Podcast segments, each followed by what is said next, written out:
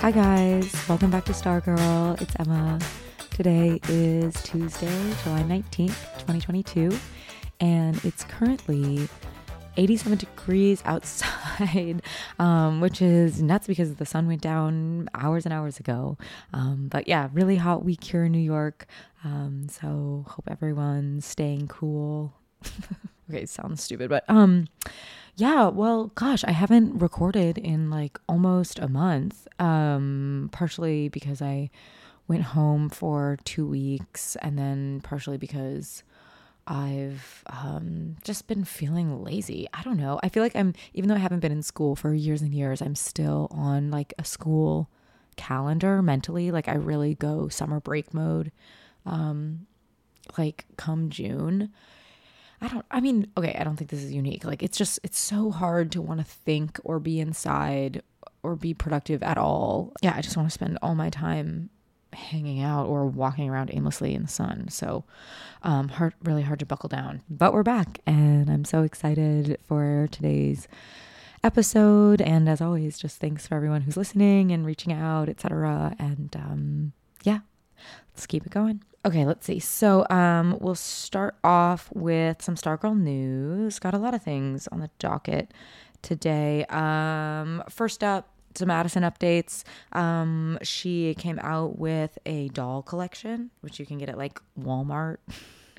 It's called something crazy. Like, it's literally called the Addison Rae Deluxe Music Fashion Doll. It's $20. And I'm looking at least one version online right now, but I think that comes with a couple different outfits, but it will come with like a mini mic for her and a little ring light. And yeah, I mean, the doll looks nothing like her, but it's cute.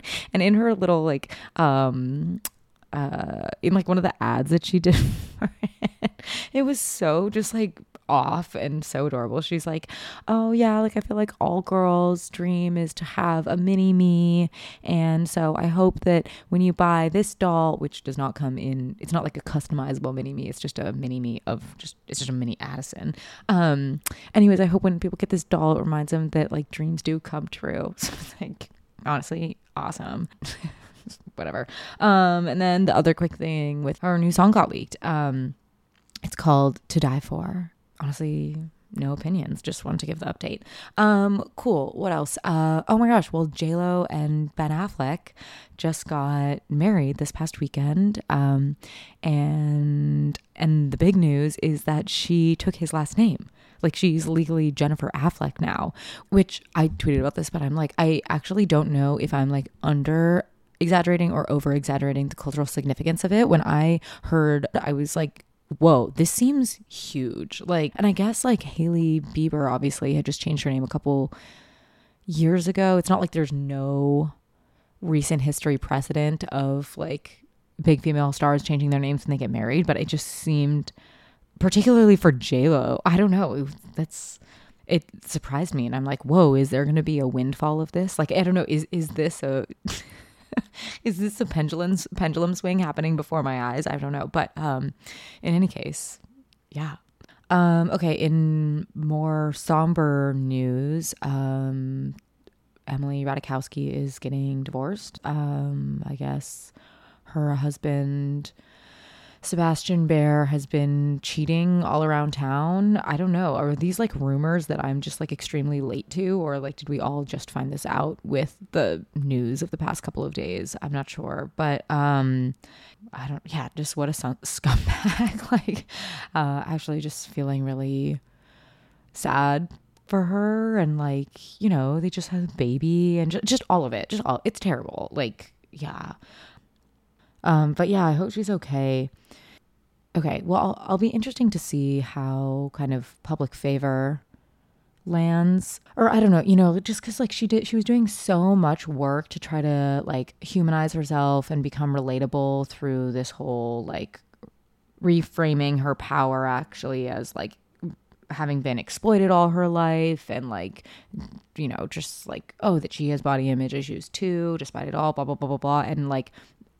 And on the whole, that was like a huge flop. Like that project did not really succeed. Like everyone's like, that was mostly just met with an eye roll. But now, not by her own doing, she has like maybe finally succeeded in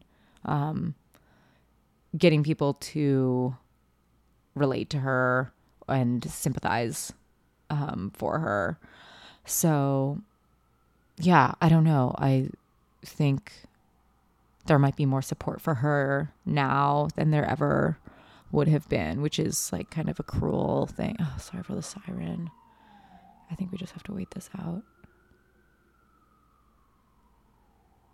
Okay. Anyways, I hope that she's okay. What else happened this week? Oh, well, one thing that I wanted to call out, Barbiecore.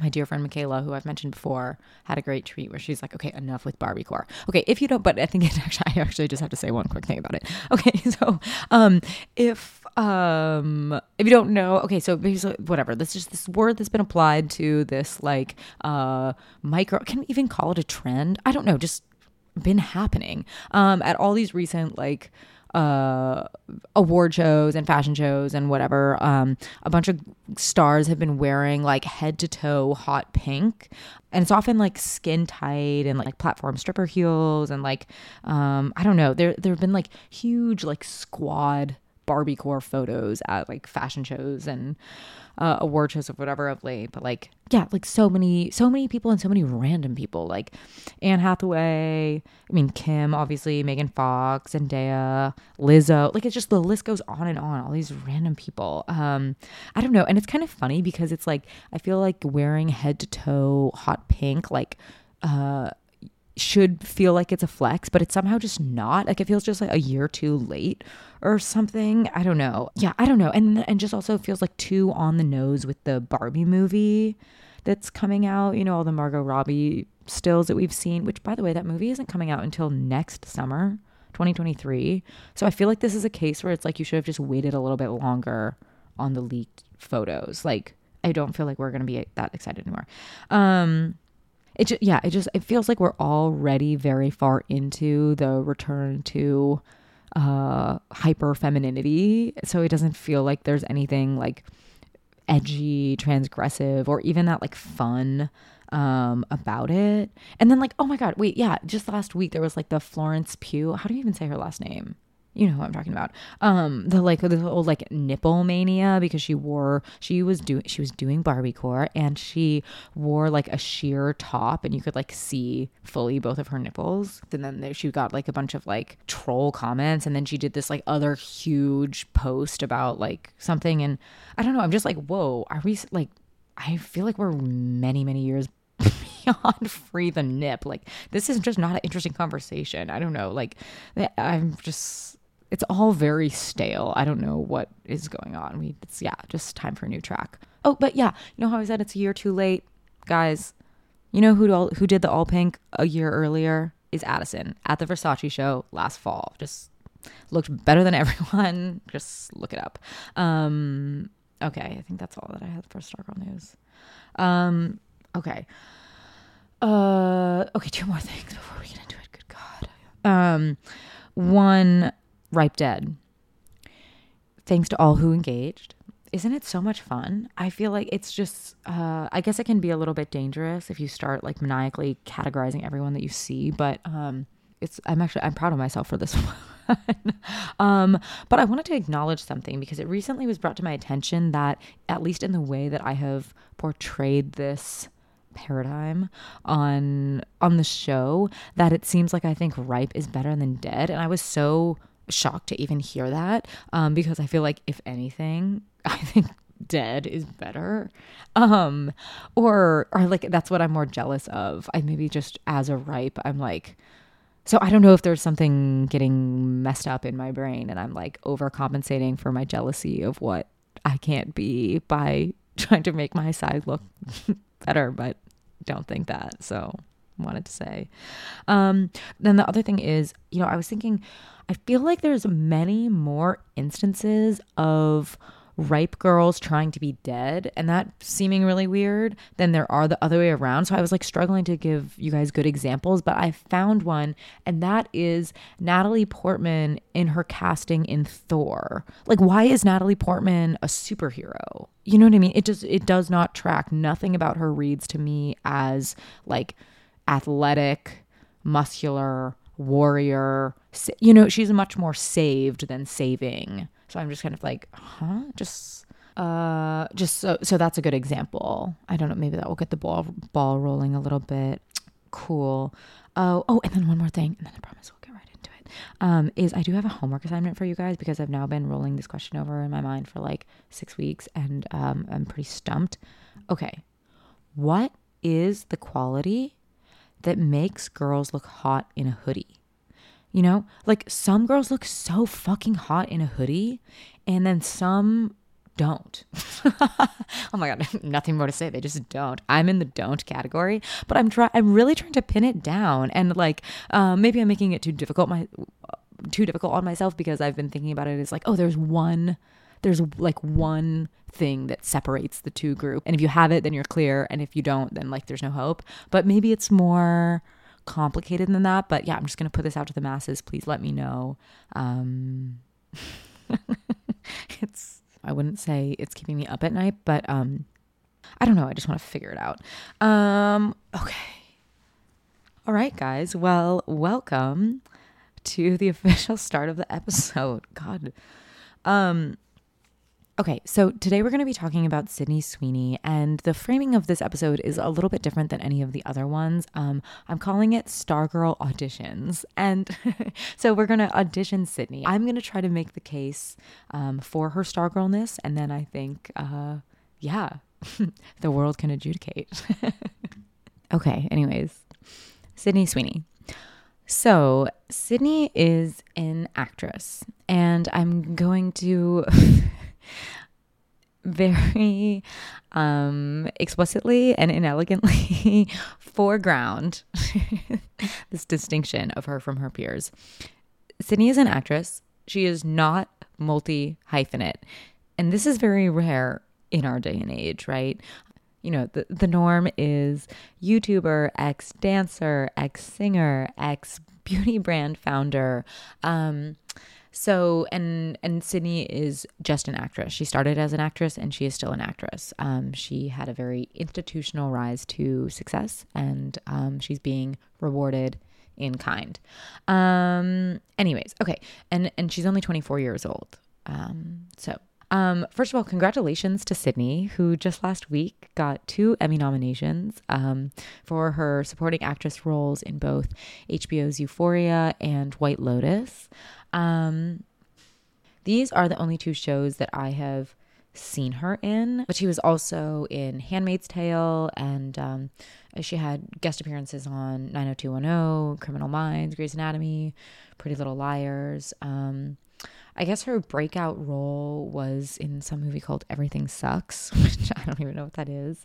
Then she was also in Sharp Objects, and she had a small part in Once Upon a Time in Hollywood. So yeah, I mean, that's a pretty like intense little resume for big names working with influential people. And she has a pretty romantic story getting involved in Hollywood in the first place. So she's from Spokane, Washington, which incidentally is where my dad lives. And so I mentioned I went home for a couple of weeks. And so I tried to walk around and just soak in whatever of Sydney's energy I could from her hometown. But in like every piece I've read on her, they mentioned this. When she was like 14, she like created this 5-year business plan for her family to try to convince them to move to LA so that she could start pursuing acting in a real way. And she obviously sold them on that. So obviously very ambitious, very practical. Let's see, any other background to note? Oh, you know, I guess she started her own production company called 50/50 Films. I know they've bought the rights to a bunch of stuff, but I don't think they've actually, nothing's come out yet. But anyways, yeah, so she's an ambitious young girl. That's, I guess, where we can leave that. Okay, so Sydney's vibe.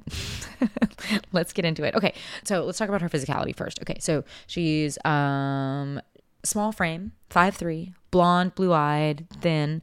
Her dominant features are her eyes and her boobs. Okay, so let's start with her eyes. So she actually has senpaku eyes, if you guys know what that is. So it's where in addition to the whites of your eyes being visible on either side of your iris, they're also visible either above or below. So like Shelley Duvall's like the most like famous case of this, and they are very rare, but there's a lot of people who have them, like Billie Eilish, Gwen Stefani, actually Prince had senpaku eyes, Brittany Murphy. Princess Diana actually has very, very slight. Marilyn Monroe. Just thinking off the top of my head. It's a pretty tragic list, but I think Sydney has a good head on her shoulders. Because of this, her eyes like always kind of look like they're rolled back in her head a little bit. So she just, she just has very wide open, flat features that kind of just feel like it always kind of looks like she's like a little bit drugged, if that makes sense. And then she also has, sorry, there's no like polite way to say that. She also has just really big boobs. And they're distinctive primarily because she also has pretty narrow hips. So they like her shoulders are wider than her hips, and so her boobs are really like the most dominant kind of like part of her silhouette. And you know, when this past season of Euphoria, when people were like really getting obsessed with Sydney as a little newfound sex symbol, people were talking about like the AirPod body, right? Which is a really terrible term, but like if you envision an AirPod sideways, like you see why it has the name. And it was so weird because people were like, oh my gosh, like the AirPod body is back. And then there was all this like counter discourse of like, oh yeah, like, oh, like big boobs and skinny is back, like that, has that ever gone? And then I was like, actually, yeah, the dominant physical feature of our sex symbols for the past like 10 to 15 years was their ass, right? And this was like the silhouette is tiny top, big pants for like, again, the past like 10 years, right? So we were prioritizing a very low center of gravity in our women, and now Sydney's here, and that's a girl you can knock over. Anyways, okay, so that's we'll come back to all of this, all of her physicality stuff and what sets her apart. But that's a high level to keep in your mind. And then her persona. So, in general, she's very polite, sweet, inoffensive. She's actually really awkward in interviews. If you watch, she has kind of like a weird, almost kind of horsey laugh. Like she is like professional and well-spoken, but she doesn't seem very relaxed. I mean, she is comfortable to an extent, but that seems to come more from like her being a good actress or something. I don't know, but okay. So she's just she's pretty girl next doorsy, definitely good girl vibes. I guess actually she doesn't drink or do any drugs, so there's that. But yeah, kind of just like the kind of like doesn't know she's pretty kind of vibe. And she, I mentioned she's only 24, but she's engaged to her long-term boyfriend, this guy named Jonathan Divino, who I guess is like a restaurateur from Chicago or something. It's like so random. It's like, where do you even meet? And he's 37. Yeah. In general, she's like private, but she's not obscured to us, if that distinction makes sense. She was on the cover of Cosmopolitan this past winter, and in that interview she talks about the really like clear lines that she draws between her like public and private personas. So you know, she is very active on social media. She's not like a reclusive or like obscured to us kind of star. But she's just kind of like blank and professional, right? So like most of the stuff that she posts are just like the professional shoots that she's doing, her brand deals, like promo for anything that's going on with her. It's like her official successes, not like this like behind the scenes of her. I'm trying to think, what does she even post of herself? It's like her and her dog. Her dog's name is Tank. I don't know if you guys remember, there's this like famous photo that she took with like self-timer on her iPhone maybe like 2 summers ago, where her dog's lying in front of her and she has a little bucket hat on, she's in a bikini, and she's like kneeling over him, hiking her swimsuit up. Whatever, go go look it up. Anyways, but Tank is like the only kind of like behind the scenes she put. I don't even think I've ever seen her post something with her boyfriend or anything. Yeah, the only other like behind the curtain Sydney personality thing we've ever seen is like this whole series that she did of her fixing up her Bronco.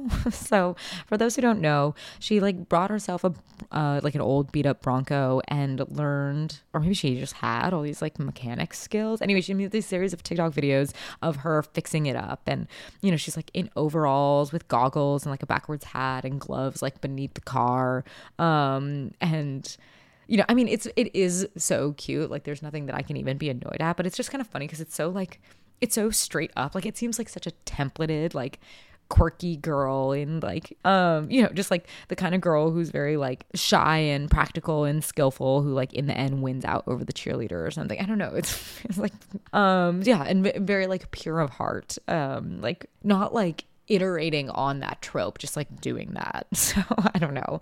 And yeah, I guess in general I'm really not like into this vibe, and nor am I like attracted to this type of character. Like, just seems kind of like passive pick me vibes or something. But it didn't bother me when she did this, but I could see this being something that people get annoyed at, just because it's like threatening, because it's like, you know, just dudes like salivate over this type of thing. It's just like so hot, blah blah blah. But so I could see that being something that people were rolling their eyes at, although like personally I didn't see that much. Everyone just seemed to be like, oh my god, and she's so cute.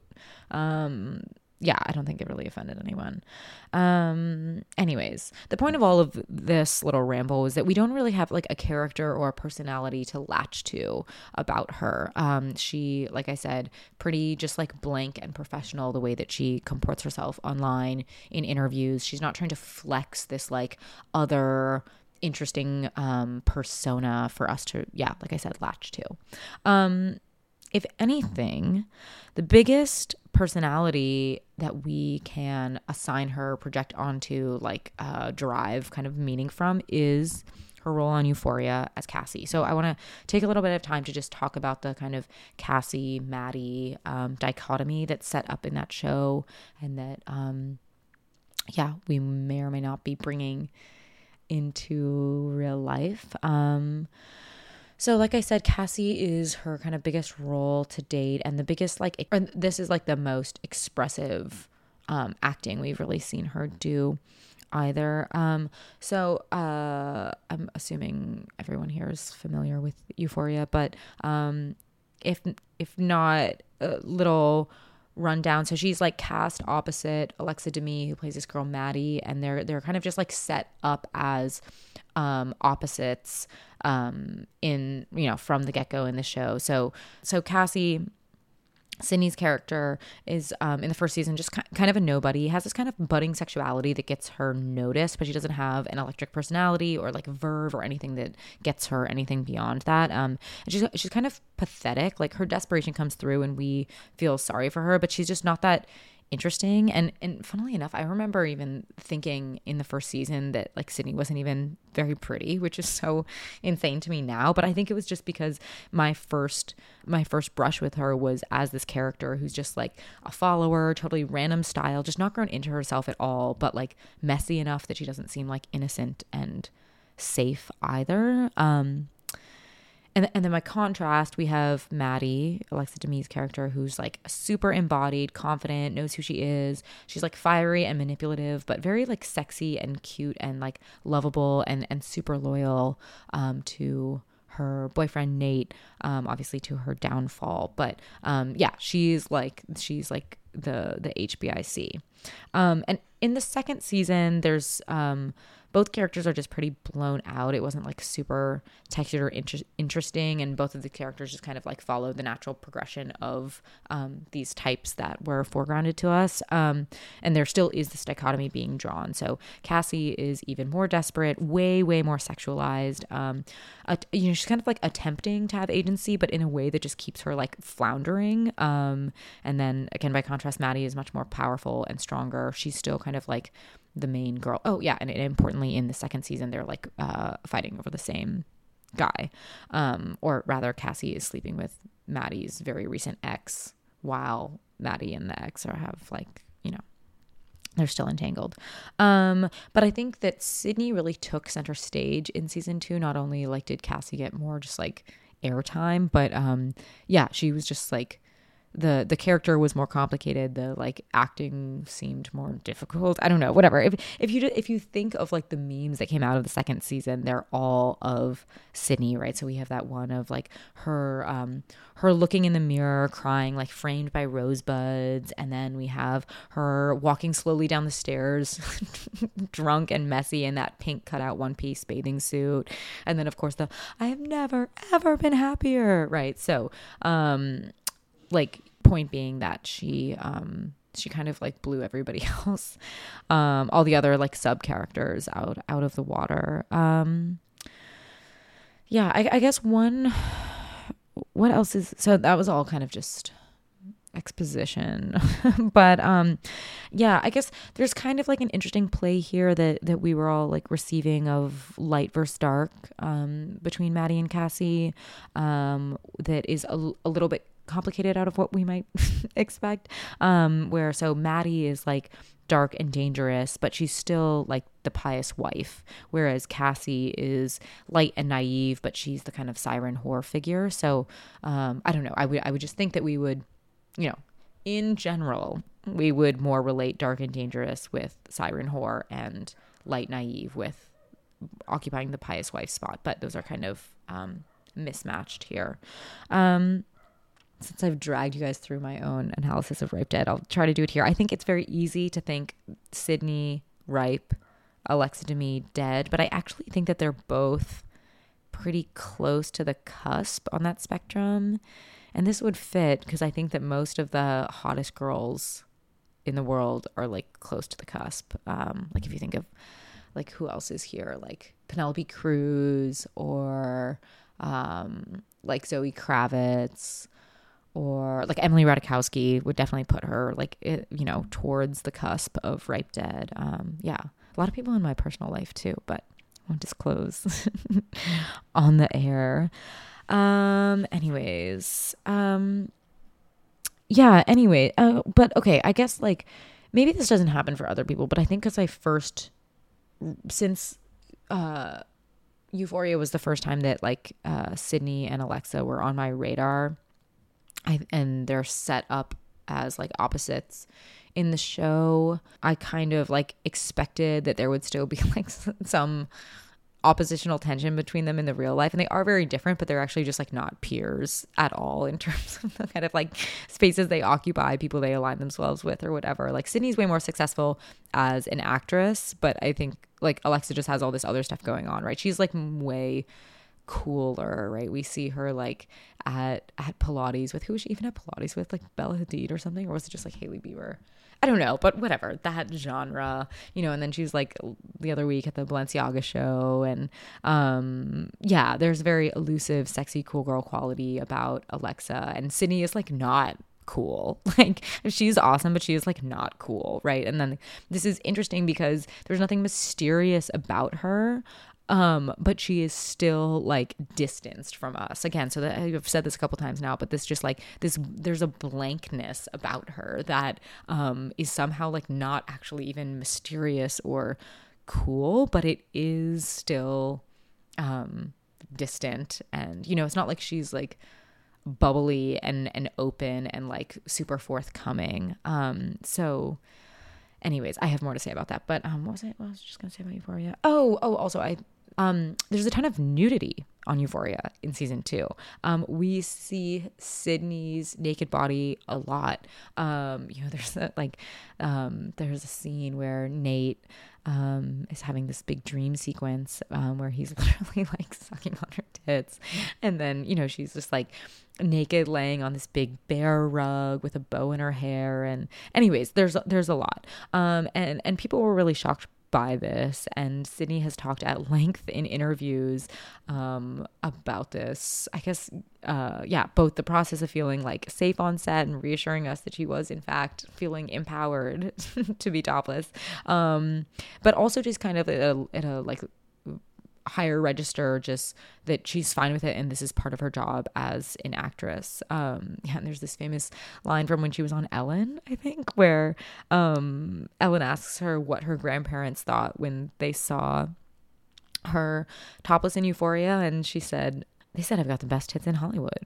So that's been widely reproduced. Her on-screen nudity kind of sets her apart in two ways. One, because people associate her with her nudity and her comfortability with her nudity. And then second of all, just her reluctance to kind of politicize this or like turn it into some sort of feminist issue is like maybe unexpected.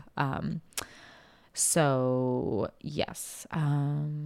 So let's see. What makes her stand out? What gives her potential to be a star girl? I can't really think of anyone else like her working at the level that she is. I don't mean the level of like the tier of productions she's on, but like kind of the tier she exists on as like a pop culture figure, and who is an actress, full stop, and a sex symbol, and most importantly, someone who is not a cult of personality figure. I think that this is really unique. Most of our stars and our sex symbols today are very cult of personality people. With Sydney, there's like none of this. She's good at her job and she's beautiful, but there's not this other persona that we are obsessed with. And it kind of seems out of time. Like she seems like an actress from just like a slightly different era to me, like kind of like Nicole Kidman-y, Charlize Theron, like Margot Robbie kind of. I mean, Margot Robbie's obviously still is more current, but yeah, just these celebrities that are just like slightly less accessible and also that are not multi-hyphenate, like I said at the beginning. And then also just like she's gotten her celebrity status from the inside, like institutional up, rising in the ranks, rather than like generating a fan base by herself and then leveraging that fan base institutionally, right? So it's not like the self-built audience on a social media platform that she's then, that is then like helping to get her cast, you know. She is just like taking the very like kind of like old school institutional path to where she wants to get. Right. And I mean, I don't know enough about the like dynamics, economics, processes that make all this stuff happen. But it feels like maybe a part of that is losing kind of this like cult following or something. Because you're not like primarily defining yourself by your relatability and then kind of like cashing that in for higher and higher degrees of success. But yeah, you're just like from the inside out, you know. You're like, the first time the public sees you is when you are when you've risen high enough through the like inner ranks to then be like displayed. Okay, that was really botched, but anyways, so yeah, that's all to say, so that she does feel like slightly like out of time to me or something. Like the only other like institutional success stories that I think of that are like in her generation are like the Disney kids, right? Like Olivia Rodrigo or Zendaya. And I don't know. I love that. I'm like, let's keep that lineage going. But anyways, yeah, was just thinking about that. And then I want to talk about this idea of like vesseldom, which I talked about in the Emily Ratajkowski episode. And to remind those, or for those who didn't listen to that, I think that this this position of a vessel is extremely sacred and a very delicate position to hold. And it's one that comes innately to people, like they kind of have it or they don't. They have this quality of like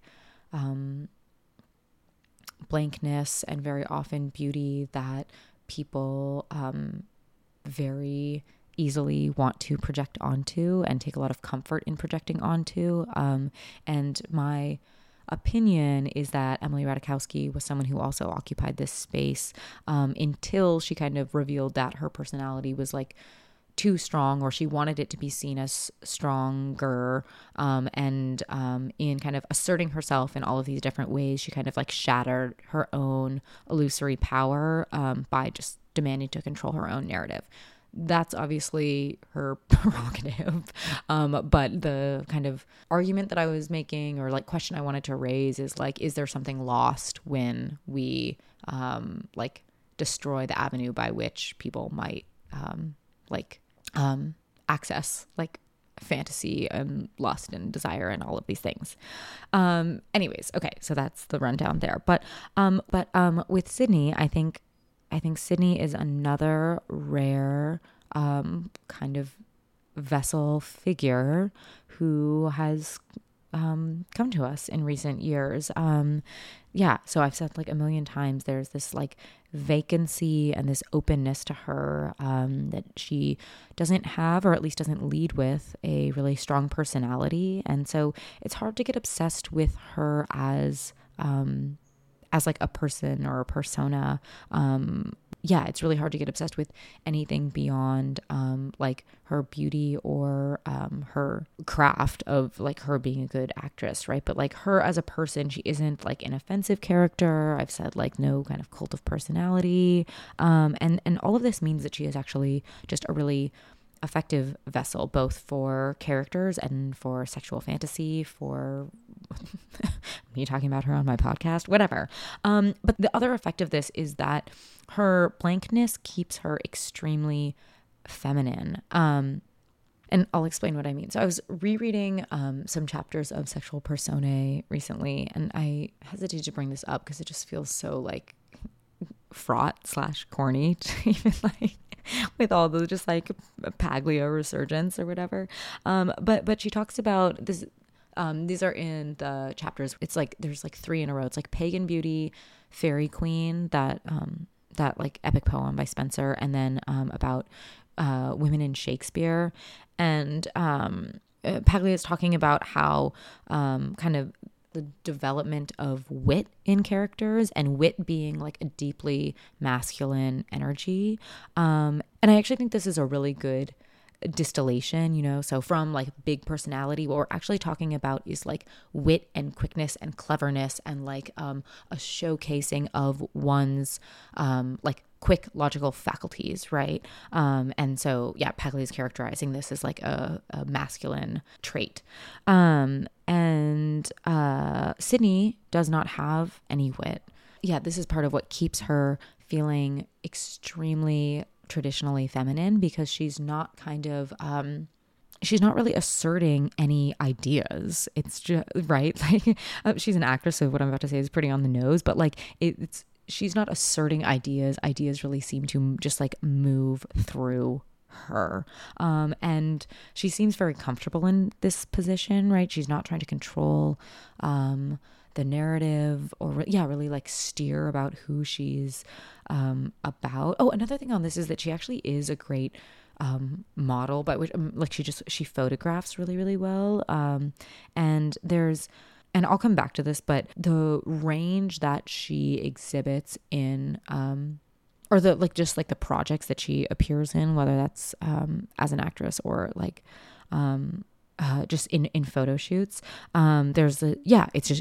she has a huge range. But okay, anyways, my point is the effect somehow is that her range seems to be a result of her malleability, not of her dynamism. So she appears passive even when she is active, right? Like she's obviously ambitious. She's obviously a hard worker. She is choosing to do all of these things, but she just has this very like, yeah, this deep, deep passivity that, like I said, just makes her feel more malleable than dynamic somehow. Yeah, and I'm like very jealous of this. I like I think because I so don't identify as like a passive person, and if anything I tend to unconsciously like lead with my ideas, much of which are bad. I'm like I I've always had this like longing, or at least this fascination with women who just kind of can like appear and hang back and like have this like huge aura surrounding them that they don't feel the need to kind of populate with their own like personality and ideas, and that people are still drawn to them even when they're not asserting anything of themselves. So I don't know. So I have this separate personal preoccupation with this ability. And I do think that it's rare, or marks a departure from our recent sex symbols. Like if we think about, again, I'm just saying like the past 10, 15 years or so, we've had pretty masculine sex symbols of late. Like if we think of like Beyonce, Rihanna, Kim, Emily Ratajkowski, once she like, you know, did her raise her voice. These are all like agentive, thinking, steering people. But also just like our stars in general, most of them are really aggressively defining themselves by their personality, by their relatability, their quirks, their sense of humor, etc. They're taking great pains to like chart the boundaries of who they are and who they are not. And Sydney is not really doing any of that. She's obviously like smart and shrewd and intentional, like I said, but she has the effect of just floating through life and kind of like being done to. And that's really attractive in a lot of ways. I already kind of tied in how this feels very hyper-feminine. And I don't know. I think that she has...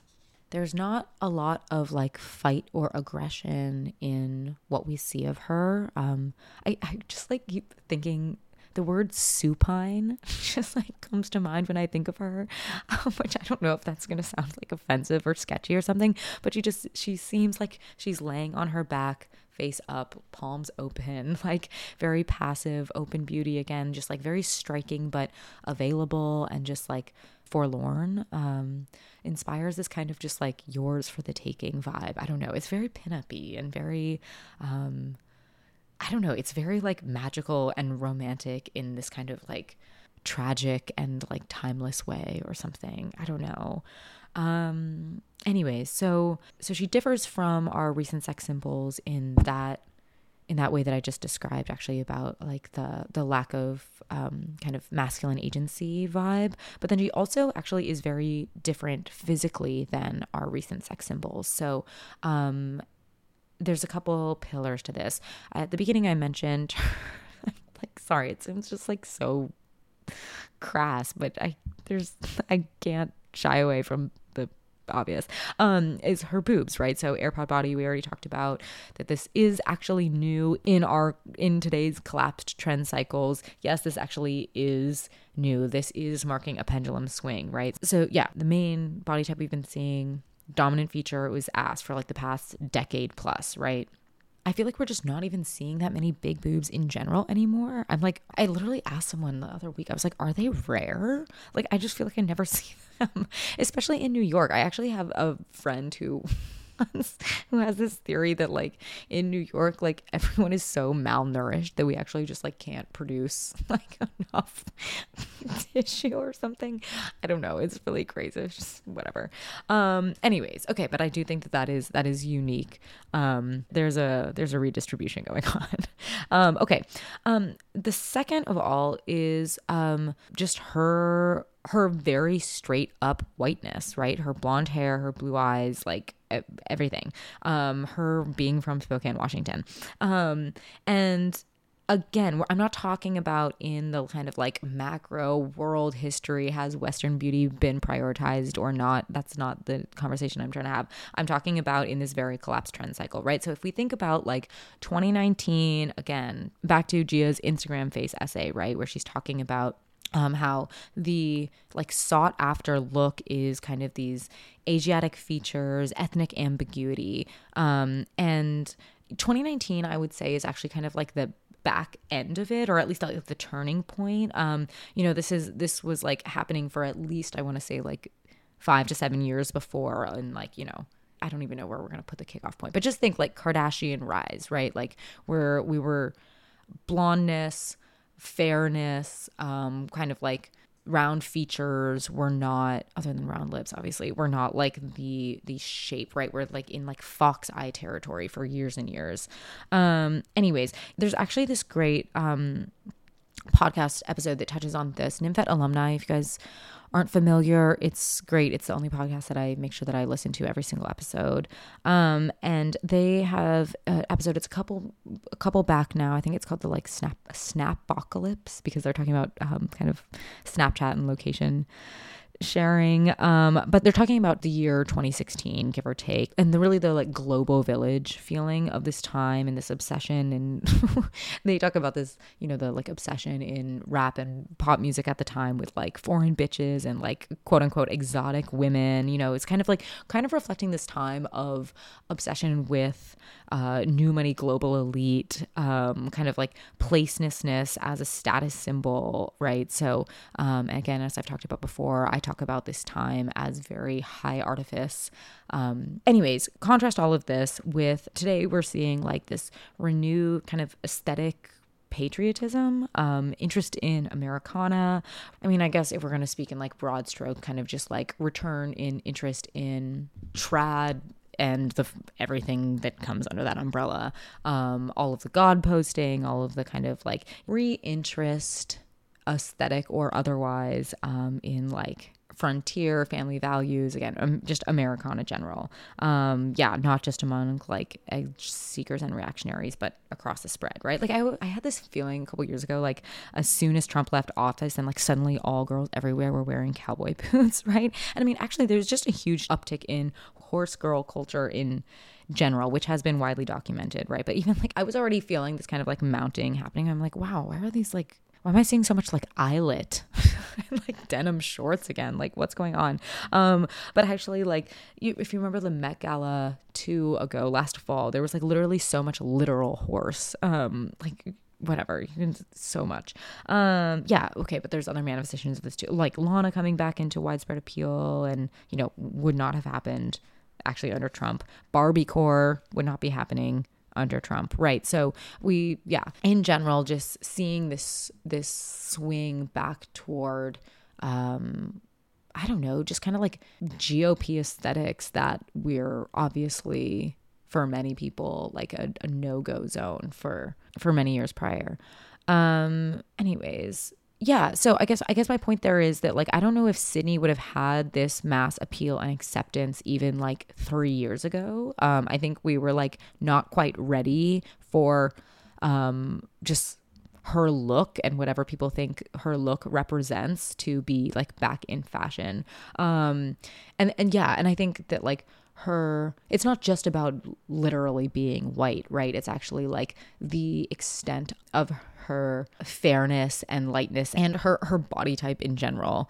And I mean the blondness is such a, I need to do an entire episode just on blondness. Or if you know one, let me know. And no one sent me the Cut article that came out in like 2018 that's like, the title's like, from Aphrodite to Ivanka Trump, the politics of blondness, which first of all, just like talk about a cell phone. Like if you're going to try to take down blondness or like, yeah, if you're going to try to malign blondness, don't like immediately connect it with Aphrodite. Just come on, let's just think about this a little bit.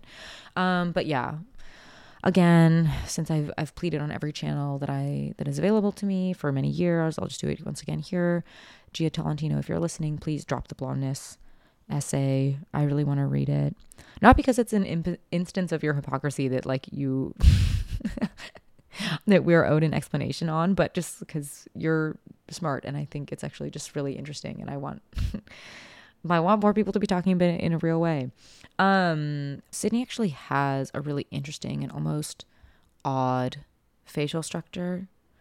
Like she's not just like what you think of when you think of like basic white girl face, you know, she actually is striking. And funnily enough, actually my friend who made the album cover for the podcast, who like layered all these different girls' faces on top of each other, said that Sydney's was like the one that was really difficult to fit, which is so funny. Like they all actually had like the same facial structure, but she has a really wide jaw and really wide set eyes.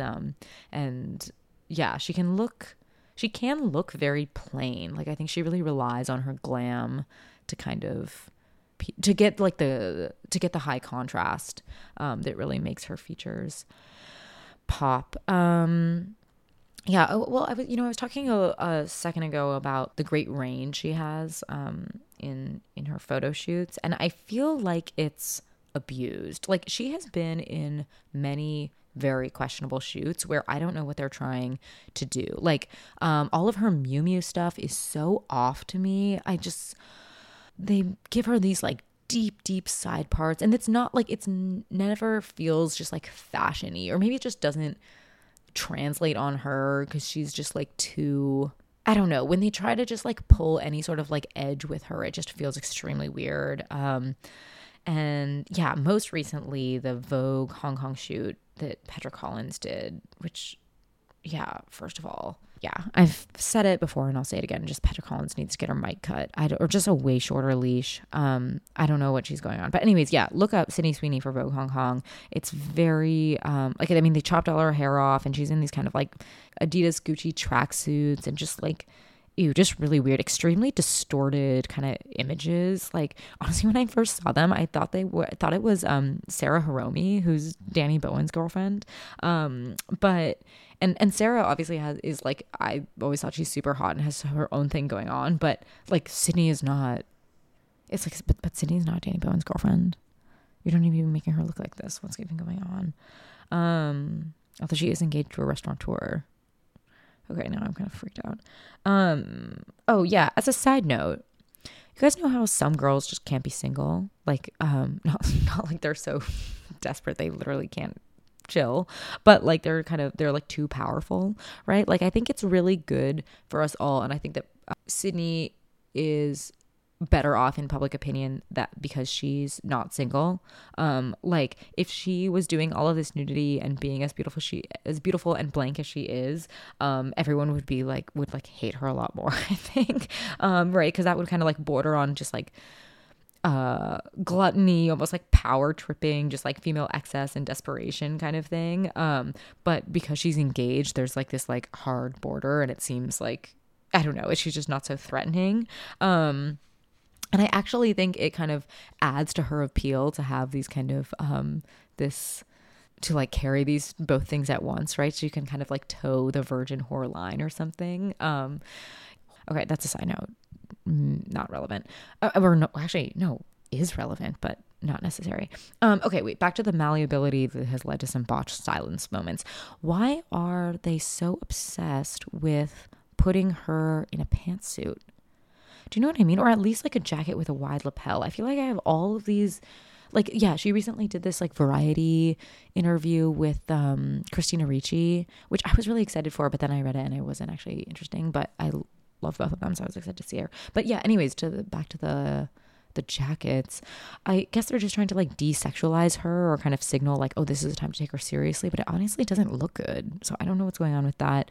And wait, one really specific note on her glam, they're really obsessed with doing like dark eyes and light lips on her, and I think that she looks so much better with light eyes and dark lip. Like, she's so beautiful and she looks so good in both. I don't know, I think her eyes look better when they're open. Like, even at the Met Gala, they were very like just overly lined or something. I don't know, they give her kind of just like, I don't know why they do the like smokiness on her and then like nude or very light lipstick, whatever. It doesn't matter. Personally, I think she's at her best one of two ways. One is when she's very like fluffy and light and soft looking, like all these like pinks and whites and peaches, and just kind of, yeah, just looks kind of like scrumptious angel vibe. And like when her hair's down and is like big and soft curls. But yeah, when they're kind of highlighting this like, yeah, just soft kind of cherubic beauty. And then the other thing that I really like is when they pull her hair back really tight so you can like see, like, I don't know, just she has a very kind of moon face or something. And they'll often, yeah, like pull it back really like crisply and like maybe have little like bows in it, and then she'll be in like a little like Chanel suit or something like that with like a ribbon in her hair, and she just kind of looks like a little schoolgirl doll. So yeah, those are my two favorites. Anyways, cool. Well, that was kind of my rundown on her. I guess all that's really left is, like, do we think that she's a star girl? The reasons that she is because she's offering us something that for this trend cycle we've been in is very new. Yes, I've talked about, like, her body and her physicality more generally, but mainly just that she's not leading with a persona. And yet she is extremely successful and, she has a lot of fans, right? Like, people are really obsessed with her, even though there's nothing, to really relate to or latch to, or, that was something that kept coming back to me, is like Sydney's non-parsable. And I think for this, this moment that we've been in of obsession with transparency and like narration and just, I guess, in general, like speaking and personality, individuality, you know, being very agentive, she doesn't really, you know, she just kind of opts out of all of this. Without it feeling like a statement. Yeah, she kind of just like statementless. She's just like doing whatever she's doing. And it's not particularly loud or controversial or even interesting. So I think that she's unique in that way. But because she's not really controversial or irritating, I'm wondering if we think that maybe the fact that I had an instinct to include her makes me kind of rethink the controversial piece. I'm wondering if, or maybe you don't have to occupy every single tenant to be on this list, but I do think that she is peerless in her lane, at least at this point. I don't really know who we would put on the same step as her. Yeah, I don't know. It's hard to imagine her offending anyone. Actually, I don't know. I guess it's easy to imagine women like not liking her because she's like so beautiful, or like not liking what her popularity like supposedly says about like narrow Western beauty standards or something. I don't know. But yeah, I mean, like I said at the beginning, all we really get from her is like awkward, pretty girl.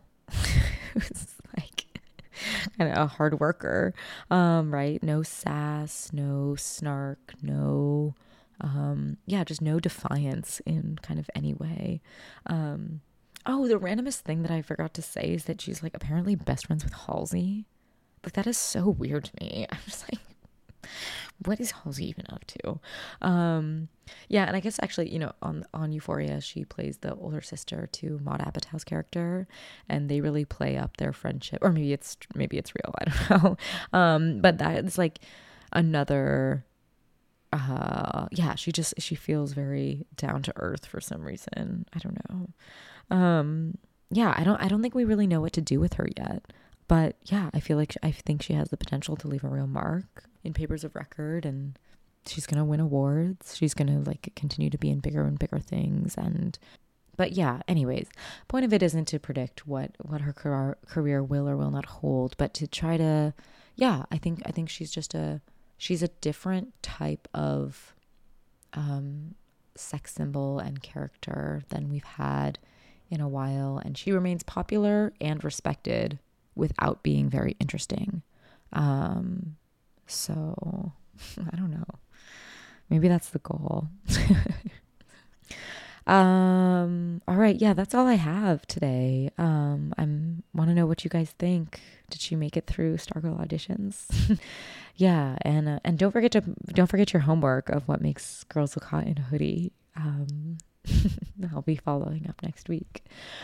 Cool. All right, well, you guys know there's only one way that I can end this, and that's by playing Addison's song. So you have to, you just make it until the chorus. Just please do, like, and remember that I can see the drop-off rates and times. So I'll know if everyone doesn't make it all the way. Cool. All right. Well, yeah, I hope you guys have a wonderful rest of your week. It's, like I said, it's a scorcher here in New York. I hope you're enjoying the height of midsummer, doing everything sweaty and sexy and yeah, getting the most out of the dream of it all. All right. I'll see you next week. Thanks, guys. Love you. Bye. Go left at the light, then pull over on the right arm. So come take a bite in the middle of the night. My neck to die for, my legs to die for, this sex to die for. I want someone who thinks I'm to die. My taste to die for, my waist to die for, this boom boom bass to die for. I want someone who thinks I'm to die.